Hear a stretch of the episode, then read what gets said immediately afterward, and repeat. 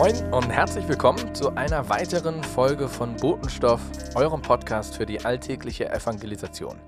Ich bin Jakob, Trainee in der Paulusgemeinde und ich darf euch heute etwas zu meiner Glaubensgeschichte sagen. Dabei geht es aber nicht nur um meine persönliche Geschichte, sondern um ein Tool, das meine Glaubensgeschichte heißt. Bei der Glaubensgeschichte geht es um ja, so eine knackige Version von deinem bisherigen Weg mit Jesus. Also es geht darum, anhand von ein paar Fragen so eine etwa dreiminütige Version dieses Glaubensweges ähm, schildern zu können. Und bevor ich genau erkläre, wie das geht, starte ich einfach mal mit einem Beispiel. Also, wenn mich jemand fragt in einem Gespräch, wie kommt das eigentlich, dass du an Jesus glaubst, dann könnte ich sagen, ja, das Ding ist, ich bin in einem christlichen Eltern Elternhaus groß geworden.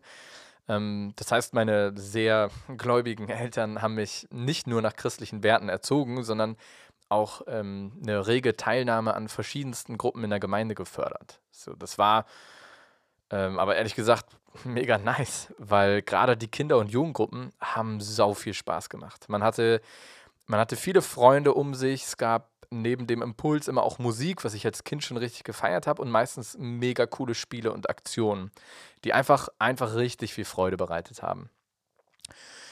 Außerdem bin ich auf eine christliche Privatschule gegangen. Das heißt, nicht nur dadurch ähm, hatte der christliche Glauben eine große Rolle in meinem, ähm, in meinem Leben, sondern ähm, dadurch waren auch viele Freunde, sowohl Klassenkameraden als auch Freunde, die ich dann in der Gemeinde bei den Kinder- und Jugendgruppen immer wieder gesehen habe.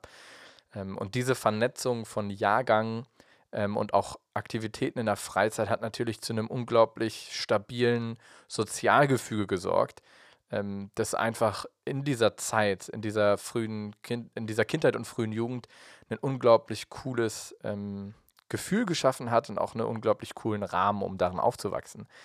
Es war aber gleichzeitig natürlich auch nie die Frage, ob ich in die Gemeinde gehe. Also das war klar, weil ja auch alle meine Freunde dahin gegangen sind, das einfach eine richtig coole Art war, seine Zeit zu verbringen. Der, ich sag mal, so ein, so ein Knacks kam dann mit der Oberstufe, ähm, weil einfach einige Schüler von anderen Schulen auf unsere Oberstufe auch kommen wollten und äh, man dadurch ähm, auch neue Leute kennengelernt hat, die aber eben überhaupt nicht so christlich geprägt sind. Ähm, gleichzeitig wurden einige, mit denen man jahrelang im Jahrgang war oder auch in der Klasse, ähm, kam dann an den Moment, sich auch wie man selbst aktiv darüber Gedanken zu machen, woran man glaubt, ob man in dem Glauben seiner Eltern weitergehen will, Dinge hinterfragt und sich auch einige dann aktiv ähm, entschieden haben, dem Glauben nicht mehr zu folgen und sich von dem christlichen Glauben distanziert haben. Und das bringt einen natürlich selbst auch ins Nachdenken. Und dann kommen einfach vermehrt auch Situationen hinzu, weil das nicht mehr alle sich so einig sind in dem, wo man Entscheidungen treffen muss und sich positionieren muss. Ähm, und das ist tatsächlich auch nicht immer so leicht. Also wenn es um Fragen nach ähm, Alkohol- und Drogenkonsum auf Partys oder so ging, äh, man dann auf einmal nicht einer von vielen oder ähm, einer der Gruppe war, der einfach mitgemacht hat, sondern aufgrund des Glaubens dachte, nee, das, da mache ich nicht mit. Ähm, da gibt es Gründe zu. Und gleichzeitig muss man sich dann selber ja auch fragen, stehe ich da eigentlich hinter? Mache ich das jetzt nur nicht, weil ich es nicht darf oder will ich das auch gar nicht? Finde ich das gut, dass ich das glaube? Bla bla bla. Und ja, ähm, seitdem ist es eigentlich so ein Prozess, in dem ich immer und immer wieder an, an ähm, Umstände stoße, in Situationen komme, wo ich anfange, meinen Glauben kritisch zu hinterfragen, aber trotz dessen immer noch und immer wieder neu dabei lande zu sagen, ich finde, ähm, es gibt niemanden, der so cool ist wie Jesus. Es sind Sachen, die ich erlebt habe mit ihm, ähm, die ich nicht missen will und ähm, die es mir unglaublich schwer machen zu sagen, das ist, keine Ahnung, alles nur eingebildet gewesen oder so, ähm, und auch logisch ergibt es für mich nichts, nicht so viel Sinn wie der christliche Glaube. Ähm, und ja, irgendwann hat es hat ja auch nichts mit irgendwie Zwang zu tun, weil meine Eltern wären zwar nicht wirklich fröhlich, wenn ich jetzt sagen würde, ciao Christentum, aber ähm, sie würden mich ja weiter lieben. Sie, sie würden es halt ertragen, ähm, dass ihr Kind da einen anderen Weg geht. Und genau, deswegen ist es irgendwann die eigene Entscheidung, aber bei der bin ich, bin ich geblieben. So, ähm, wenn ihr mitgestoppt habt, wisst ihr, wie lange ich gebraucht habe. Ähm, das war jetzt meine Glaubensgeschichte, eine Antwort auf eine Frage, die mir gestellt wurde. Ich hoffe, es war zumindest ein bisschen interessant. Aber warum habe ich das jetzt mit euch geteilt? Warum ähm, habe ich diese Übung überhaupt selber gemacht? Das Ding ist, Christen haben, haben eigentlich schon immer Geschichten erzählt. Und erzählt von Jesus, wer er ist und auch, was sie mit ihm erlebt haben. Gerade wenn wir die Evangelien lesen, lesen wir Geschichten von Menschen, die mit Jesus unterwegs waren. Wir lesen klar die Geschichte von Jesus, aber immer auch im Kontext von ähm, Jüngern zum Beispiel und Familie und Freunden und sonst wem. Und das Ding ist, wenn wir aber in einem Kontext stehen oder in einer Situation sind, wo dann auf, jemand, auf einmal jemand uns fragt, warum wir eigentlich an Jesus glauben oder Christ sind, so, dann führt uns das oft in, in so eine Wortkargheit, äh, dass wir anfangen zu stottern, zu stummeln, äh, rumschwafeln, aber nicht so wirklich gut und eloquent ausdrücken können, ähm, warum wir an Gott glauben, was ja ähm, schon mal schade ist, weil man dann gar nicht so viel bezeugen kann und gleichzeitig das eine sehr fragwürdige Präsenz ist. Ähm, und dieses Üben von so einer Geschichte, diese Geschichte kompakt und klar zu erzählen, das kann uns gerade in so spontanen Situationen ähm, helfen, eben nicht zu stammeln, sondern, sondern was gut und klar rüberzubringen. Und umso öfter wir das wiederholen, umso leichter wird es uns natürlich auch fallen, es, es einzubringen. Und natürlich, ähm, wenn wir gleich auf die, auf die Übung kommen, wie wir sie umsetzen können in der Gruppe, dann gehört auch dazu, dass man sich immer mal wieder kritisch hinterfragt, auch in der Geschichte, auch hört, wie die, was so jemand dann an Fragen oder an Anmerkungen zu der Geschichte bringt.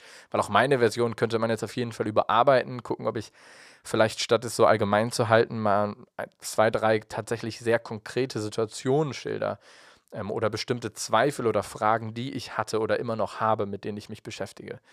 Ähm, das kann an vielen Stellen natürlich auch interessanter sein. Ähm, genau.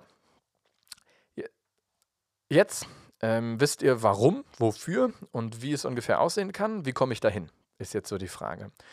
Und am einfachsten ist es, wie jedes andere Tool, das ich hier vorstelle, wenn ihr es im Rahmen von einem Treffen macht. Also im Hauskreis, in einer Minigruppe, in einer Zweierschaft oder sonstiges Treffen unter Brüdern und Schwestern. Wenn ihr euch zusammen mit diesem Thema beschäftigt, dann gerne auch als Ergänzung äh, das Material, das es gibt, ähm, mit der ausführlichen Anleitung, die mehr erzählt, als ich jetzt erzählen werde, euch damit beschäftigt und diese Übung durchführt. Macht davon wirklich gerne Gebrauch.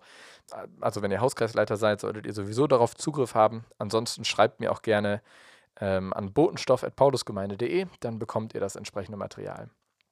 Und ganz konkret funktioniert es so.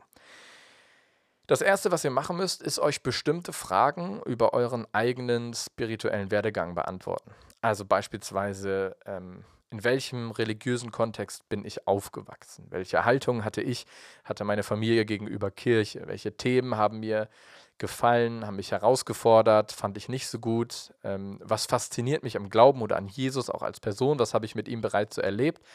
Und, und so weiter. So, und das kann alles natürlich nach familiärem Hintergrund auch variieren. Ähm, da gibt es ganz konkrete Beispiele und Fragen. Ähm, in dem besagten Hauskreismaterial. Und dann, wenn ihr diese Fragen beantwortet habt, euch Stichpunkte oder vielleicht auch schon ähm, ganze Sätze aufgeschrieben habt, ähm, fasst es zu sowas wie einem Skript zusammen ähm, oder halt Stichwort Notizen ähm, und redet es euch selbst von mir aus in Gedanken oder laut vor und kürzt es auf so eine zwei bis vier Minuten Version. Ja?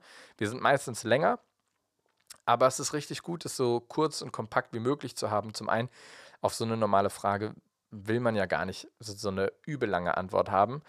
Ähm, und dann ist es auch immer cooler, wenn man einfach nur das mal grob umreißt, dem anderen die Chance gibt, wenn er wirklich Interesse hat, einfach auch nachzufragen und Fragen zu stellen, Anmerkungen zu machen, auch das, was man gesagt hat, und so in den Dialog einzusteigen, als einen 20 bis 50 Minuten Input zu geben.